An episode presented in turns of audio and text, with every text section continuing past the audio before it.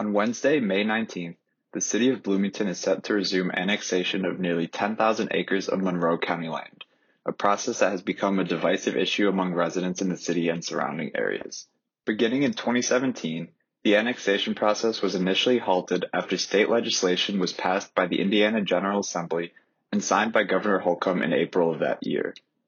The city of Bloomington would go on to challenge the constitutionality of this legislation in both county and state court, citing two violations of Indiana's Constitution. Over the course of a three-year legal battle, the city of Bloomington would go on to receive favorable rulings from both the Monroe County Circuit Court and the Indiana Supreme Court. In an interview with W F H B Community Radio, State Senator Shelli Yoder, representative of Monroe County, shared her thoughts on the best course of action moving forward.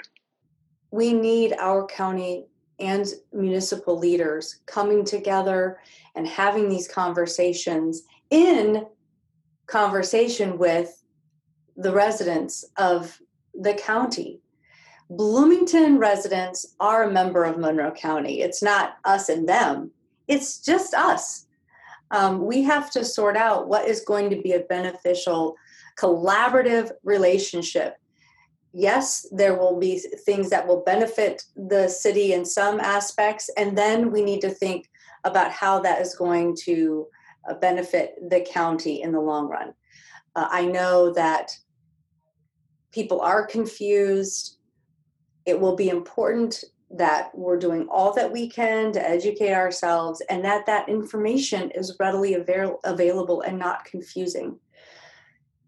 Like I said before, you know, you only get one bite at that apple, but we can come back to this conversation, and we will. We are coming back to this conversation, but it doesn't have to look the same, and it doesn't have to be the same. It's just that that first bite stung a little bit, and from, you know, from the, the county's perspective. So I think it's going to really come, it's going to benefit. It will always benefit all Monroe County residents if all elected leaders from our municipalities and our county can come together for the benefit of all county residents to have it be, to have it be a, a relationship and a decision that is positive uh, and moves our community forward. During the May eleventh meeting of the Bloomington Commission on Sustainability, City Council member Matt Flaherty broke down how this annexation process will take shape. Uh, the annexation uh, process is restarting uh, more or less from where it left off in twenty seventeen uh, when the, the state um, state house intervened with, with special legislation targeting Bloomington's uh, process um, that was ultimately ruled unconstitutional by the Indiana Supreme Court. Uh, so we were fairly early in that process in twenty seventeen as a city. Uh, that process is a state prescribed process that applies to all cities. Um, and uh, we're kind of picking up from where we left off. There's some updating of financial plans uh, or fiscal impact uh, statements, I guess, essentially, um, and and uh, that sort of thing that need to be updated. Um, and those are are basically ready to go. I believe we'll be going out in a the council's packet this Friday, and at our regular session next Wednesday, the um, nineteenth, we will uh, adopt uh, those those eight fiscal plans for um, uh, the different proposed areas for annexation. Uh, those areas, um, there's, I'm sure if you just Googled City of Bloomington annexation, the, the dedicated page for it would come up and you could explore those things. Uh, the maps are not final. They can be shrunk and changed. Uh, it's just a starting point and they can't be expanded. So that's kind of the initial footprint. And, you know, there's just a lot of implications uh, f- with the annexation process that impact um, uh, really everyone and, and a lot of sustainability related things, whether it's how Uh, our community, uh, greater community develops, um, you know, in terms of economic development, housing, land use policies um, over the coming years, as well as uh, where transit uh, might serve, uh, for instance, and uh, whether there's job centers that are currently outside city limits that could be served in that case uh, under current um, restrictions of, of transit to city city uh, limits. Um, city services like recycling uh, could be expanded, as well as things like rental property inspections, which the city is able to do uh, since it had a program in place before the state um, preempted those. Uh, additionally, parks and trails and things like that that uh, have an impact on um, uh, not just recreation, but our multimodal transportation network. Uh, so a lot of implications to to this process and, and what we're looking at. I have a lot to learn about it still, and uh, I'm really looking forward to engaging with with both um, current city residents as well as uh, folks within the um, possible areas for annexation on on that process. According to the City of Bloomington website, quote, annexation is a procedure for bringing unincorporated areas of a county into an adjacent incorporated city or town. In short, annexed properties become in the city. The process is outlined in Indiana Code thirty-six dash four dash three and allows a municipality to expand its boundaries to include existing, developed, or urban areas and to accommodate future growth opportunities and planning, end quote.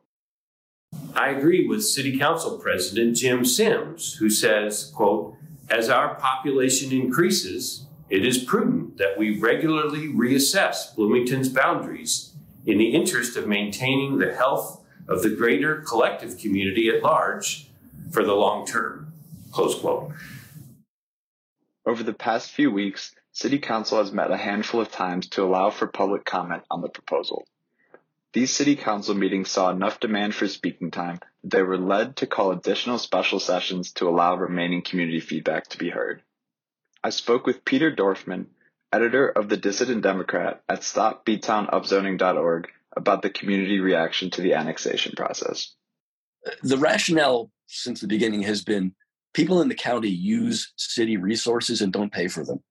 So that, that's what causes people to, to feel that the city is entitled to absorb some of these areas. Um, they're also going to wind up paying for a lot of things they have no interest in. Interest in. And, I, and I think more to the point, um, a lot of people are against being annexed. And if they don't want to be annexed into this very divided city by this very divisive mayor who they had nothing to do with electing, if they don't want to be absorbed into this very divided city, they have my complete sympathy. This is a hostile takeover by an administration that does things by fiat and has only contempt for public input from the people most directly affected. And, and I, I sympathize completely. The, the way they have gone about upzoning is presumably the way they will go about annexation. It's top down. There's no neighborhood involvement. They're pushing it through rather than involving the public and asking how they can do this in a way that is mutually beneficial.